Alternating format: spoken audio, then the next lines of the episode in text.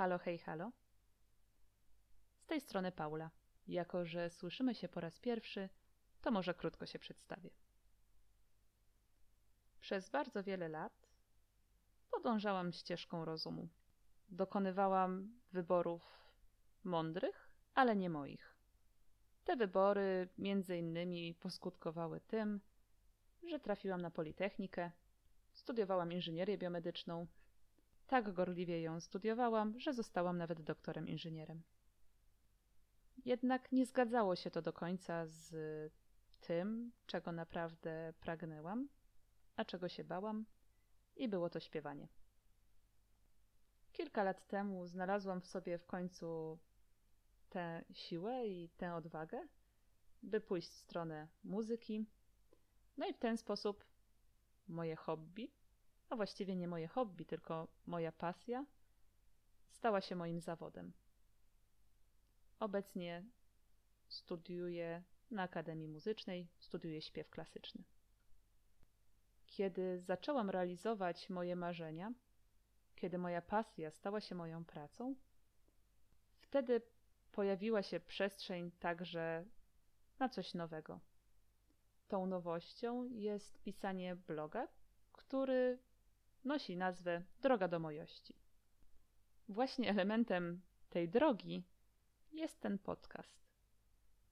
Sprawdzam, co jest dla mnie odpowiednie, w jaki sposób chciałabym realizować swoją potrzebę tworzenia.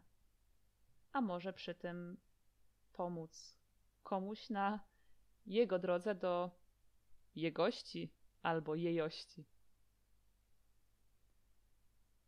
Jakiś czas temu w ręce wpadła mi książka.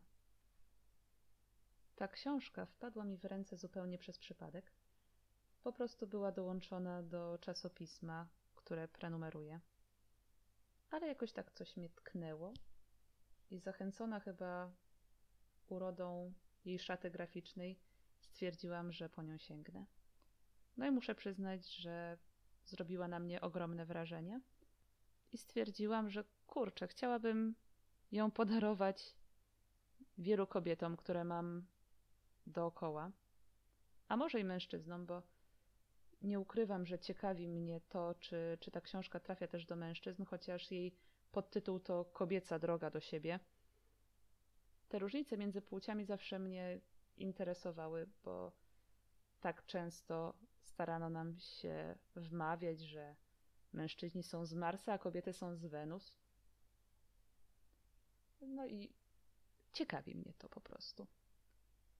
Wpadłam na pomysł, żeby co tydzień wrzucać na mojego bloga, na bloga Droga do Mojości, którego mam na Facebooku, moje przemyślenia na temat fragmentu tej książki. Absolutnie nie zamierzam tam wrzucać fragmentów samej książki, bo jakby też bardzo szanuję własność intelektualną, cudzą. Dużo na ten temat nauczyłam się pracując właśnie na Politechnice i pisząc tam ten doktorat. Dlatego to, czym będę się dzieliła, to są tylko i wyłącznie moje przemyślenia na ten temat. I moim celem jest jakby stworzenie takiej właśnie przestrzeni, przestrzeni podzielenia się swoimi refleksjami, no i takiej przestrzeni właśnie wspólnego, nie chcę powiedzieć rozwoju, bo teraz wszyscy chcą się rozwijać, przestrzeni po prostu dla siebie. Po przeczytaniu każdego fragmentu będę odpowiadała na cztery pytania. Co już wiedziałam? Na to pytanie odpowiem ze względu na to, że nie można się bombardować samymi nowościami, dlatego że po prostu mózg nie przyjmuje natłoku nowych informacji. Poza tym też dobrze jest od czasu do czasu siebie pogłaskać i powiedzieć: Kurczę, wiedziałam to. Albo kurczę, czułam to. Bo wydaje mi się, że bardzo często nie wierzymy temu, co czujemy. Coś nam podpowiada, że coś jest dla nas dobre, czujemy, że coś jest dla nas dobre, albo czujemy, że jest coś dla nas złe, ale jako, że to są uczucia, a nie jakieś uformowane myśli, coś takiego stricte racjonalnego, to spychamy to jakby w tło, w jakiś drugi plan. Jakby to nie była jakaś mądrość, która czasami niewyartykułowana do końca, jednak w nas jest. Drugim pytaniem, na które odpowiem, to będzie, co mnie zaskoczyło. No tutaj chyba niepotrzebne są jakieś wielkie słowa wyjaśnienia. Trzecim pytaniem, co mnie poruszyło? Teraz bardzo modne jest określenie, co ze mną zarezonowało, ale przez to, że mam za sobą karierę inżyniera biomedycznego i zajmowałam się też rezonansem magnetycznym, no to nie jest to moje ulubione słowo. A jako muzyk, jak słyszę, że coś z kimś zarezonowało, to wyobrażam sobie taki wielki kamerton, który dotyka głowy tej osoby. A to już moja wyobraźnia. Dlatego określimy to jako co mnie poruszyło. Czwarte pytanie to pytanie o pytanie, czyli zastanowienie się, z jakim pytaniem pozostaje. Bo to też nie o to chodzi, że teraz będziemy coś y, czytali i po przeczytaniu fragmentu książki będziemy już o sobie wiedzieli wszystko. Nie chciałabym czegoś takiego. Nie chciałabym, nie chciałabym takiego zmuszania się do tego, żeby było lepiej.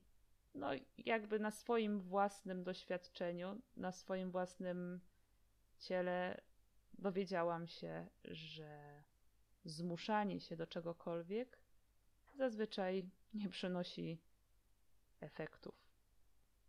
Tak więc zaczynamy czytać wspólnie czułą przewodniczkę. Kobiecą drogę do siebie autorstwa Natalii de Barbaro. Zaczynamy od rozdziału Potulna. Pierwszy rozdział czułej przewodniczki Natalii de Barbaro mówi o potulnej, czyli tej części nas, która przeprasza, że żyje. Gdy przeczytałam o potulnej, to natychmiast stanął mi przed oczami obraz kilkuletniej mnie przy stole. Przyszli goście, dorośli rozmawiają, a ja na krześle siedzę cicho. Słyszałam często, że mogę się odezwać, ale mam policzyć do dziesięciu od ostatniej wypowiedzi dorosłego.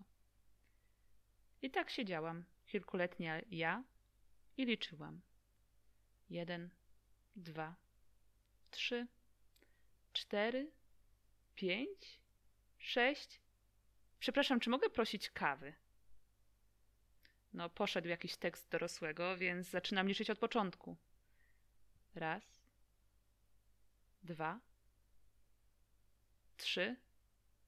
Czy to nowe zasłony? I znowuż liczę. Raz, dwa, trzy, cztery, pięć. Gdy tak wspominam sobie tę kilkuletnią siebie, to to wspomnienie bardzo kontrastuje z moim obrazem siebie. W moim przekonaniu jestem osobą, nie chcę powiedzieć, że pewną siebie, ale na pewno sprawiam wrażenie osoby niepotulnej. Pyskatej, wiedzącej może co chce. Zabawne jest to może. Ale na pewno nie kieruje się zasadami nazwanymi zgrabnie przez De Barbaro jako się Czyli tak się robi, a tak się nie robi. Tak się trzeba ubrać, a tak się nie można ubrać. No i tym podważaniem tego, jak jest, podważaniem jakichś reguł, doprowadzałam do szewskiej pasji pedagogów właściwie na każdym etapie mojej edukacji, łącznie z doktoratem. Hm, taka jestem buntownicza. Więc skoro jestem taka niepotulna, taka buntownicza, to dlaczego popłakałam się czytając akurat ten rozdział. Rozdział o potulnej. No, myślę, że popłakałam się dlatego, że w dużej mierze dotyczy on łaknienia akceptacji ze strony innych. Tej akceptacji, której nie zapewniam sobie sama. Zacznijmy odpowiadać na pytania. Pierwsze pytanie.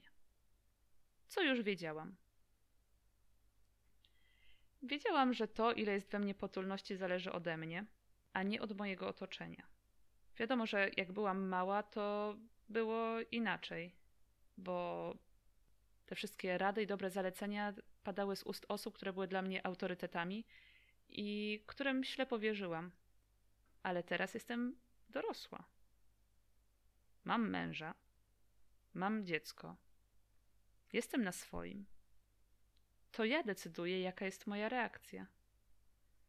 Czy właśnie te wszystkie dobre rady i zalecenia, które nie są zgodne z moim ja, wpełzną mi jakoś przez ucho. Tutaj mam wyobrażenie, nie wiem, czy oglądaliście anime w dzieciństwie. Ja z wielką ochotą spędzałam całe godziny przed telewizorem i oglądałam Czarodziejkę z Księżyca i, i tego, typu, tego typu bajki.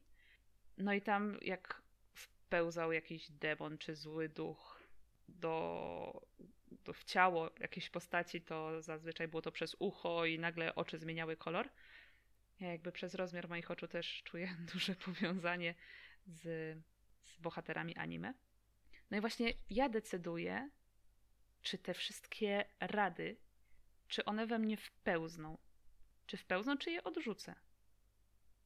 Czy bardziej zależy mi na tym, by inni mnie akceptowali? I to bardzo często osoby, które nie są dla mnie ważne i które swoje opinie zmieniają po prostu jak chorągiewki, albo które swoje opinie zmieniają częściej niż skarpetki? Czy na tym, żebym sama siebie polubiła? Kolejną rzeczą, o której wiedziałam, było to, że wkurza mnie straszetnie, kiedy ktoś mi mówi, że mam się uśmiechnąć, chociaż nie mam na to ochoty. Tutaj był przykład stewardess, które, no co by się nie działo, przez cały czas są uśmiechnięte, bo taka jest ich robota.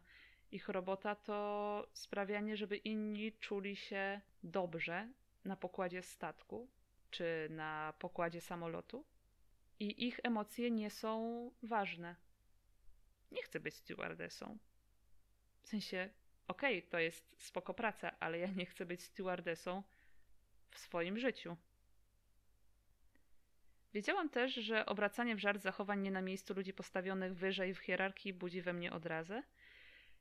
No i na dobrą sprawę podburzałam bardzo często koleżanki, czy to ze studiów, czy przyjaciółki, czy kogoś, kogo spotkałam na swojej drodze, kiedy, kiedy wiedziałam, że ktoś pozwala sobie na zbyt wiele i jakby, nie wiem, poniża je publicznie, czy, czy po prostu przekracza jakieś granice, to mówiłam, kurczę, no walcz o siebie, jesteś super dziewczyną.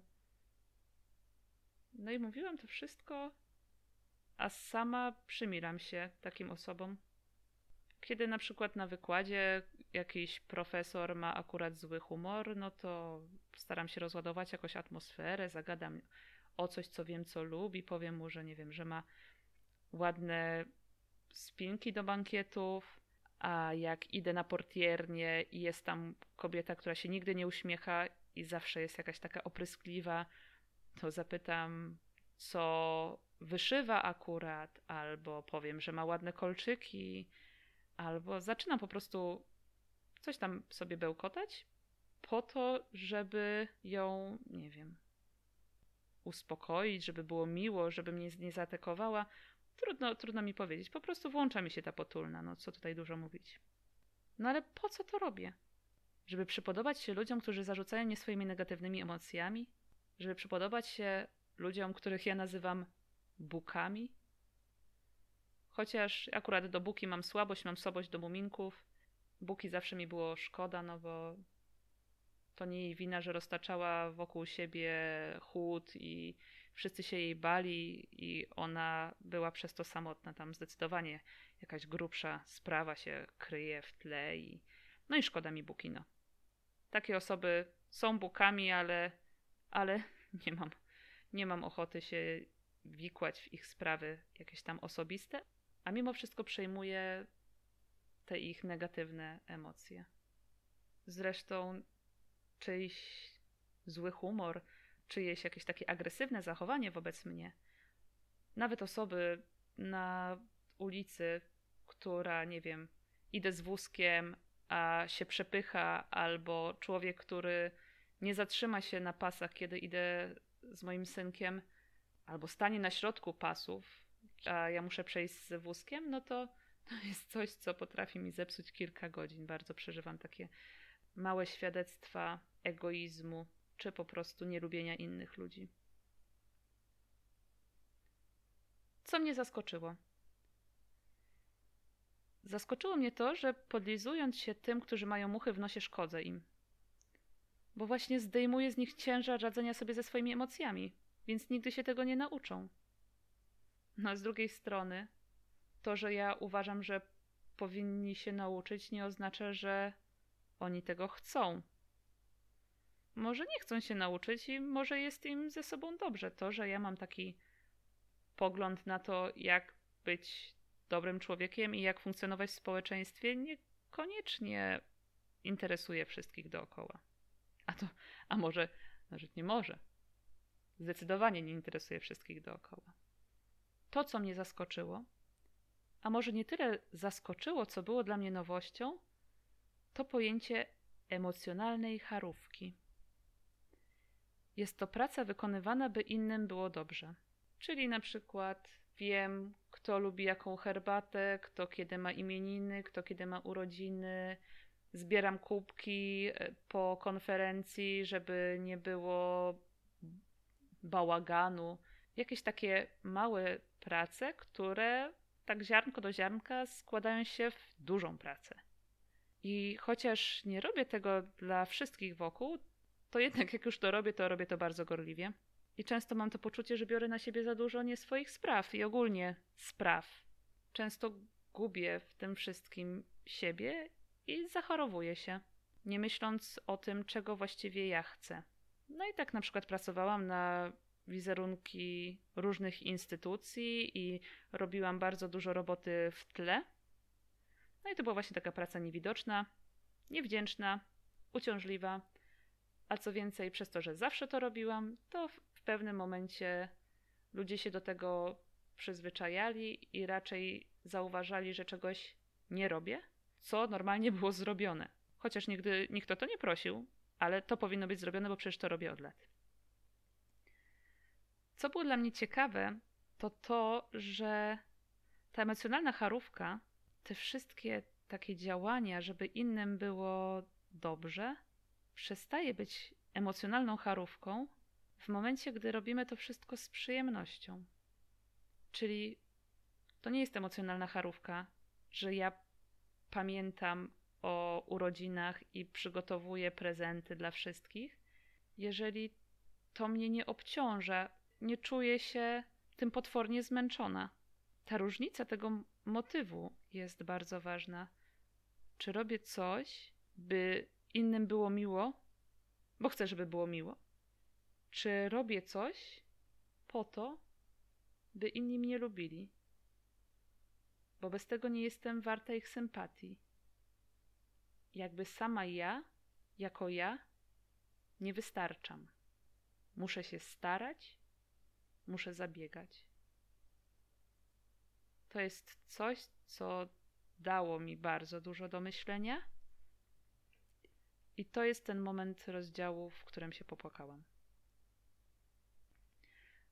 Co mnie poruszyło? Poruszyło mnie to, jak wygląda bunt, gdy jest się pościskanym tysiącem lin. Historia o wsadzeniu ciepłego jedzenia do lodówki jako jako bunt. No i byłam świadkiem takiego buntu. Kiedyś pomagałam nauczyć się partii wokalnej pewnej kobiecie i byłam w jej domu. I tak sobie siedzimy przy pianinie. Ja gram. No i pojawia się jej mąż w drzwiach i pyta: Gdzie jest obiad? A ona na to: Na kuchence, odgrzej sobie. Niby standardowa wymiana zdań w polskim domu, a ja poczułam, jakby pod nami po prostu zatrzęsła się ziemia, jakbym była świadkiem jakiejś ogromnej zmiany, jakiegoś wielkiego buntu, no po prostu rewolucja francuska. Po jego minie widziałam, że obiad nigdy nie jest na kuchence. Obiad jest podawany. Spojrzałam na kobietę i poczułam bijącą od niej siłę. W powietrzu unosiła się właśnie ta aura rewolucji. To jest mój czas dla siebie, to są moje warunki, to jest mój gość. Poruszył mnie na pewno też temat potrzeby bycia akceptowanym, leżący u podstaw emocjonalnej charówki i empatia, która wcale empatią nie jest. Empatia, która nie jest przejmowaniem emocji drugiej osoby, współczuciem, tylko empatia, która jest bardziej krzykiem: lub mnie. Akceptuj mnie, bo ja cię akceptuję. Kiedyś mój brat powiedział mi coś, co bardzo mnie zabolało, że ja nie jestem empatycznym człowiekiem. Nie jestem empatycznym człowiekiem, bo wpierniczanie się w cudze życie nie jest empatią. Wtedy byłam bardzo poruszona tym i uważałam, że to jest nie fair, co on mówi. A teraz widzę, że trochę jest w tym racji. To nie jest empatia, kiedy właśnie słuchamy czyichś historii po to, żeby te osoby nas lubiły. Wtedy to hasło mojego brata bardzo mnie zraniło właściwie. Teraz widzę jednak, że jest w tym ziarenko prawdy. Nie mówię, że to jest cała prawda, ale coś w tym jest.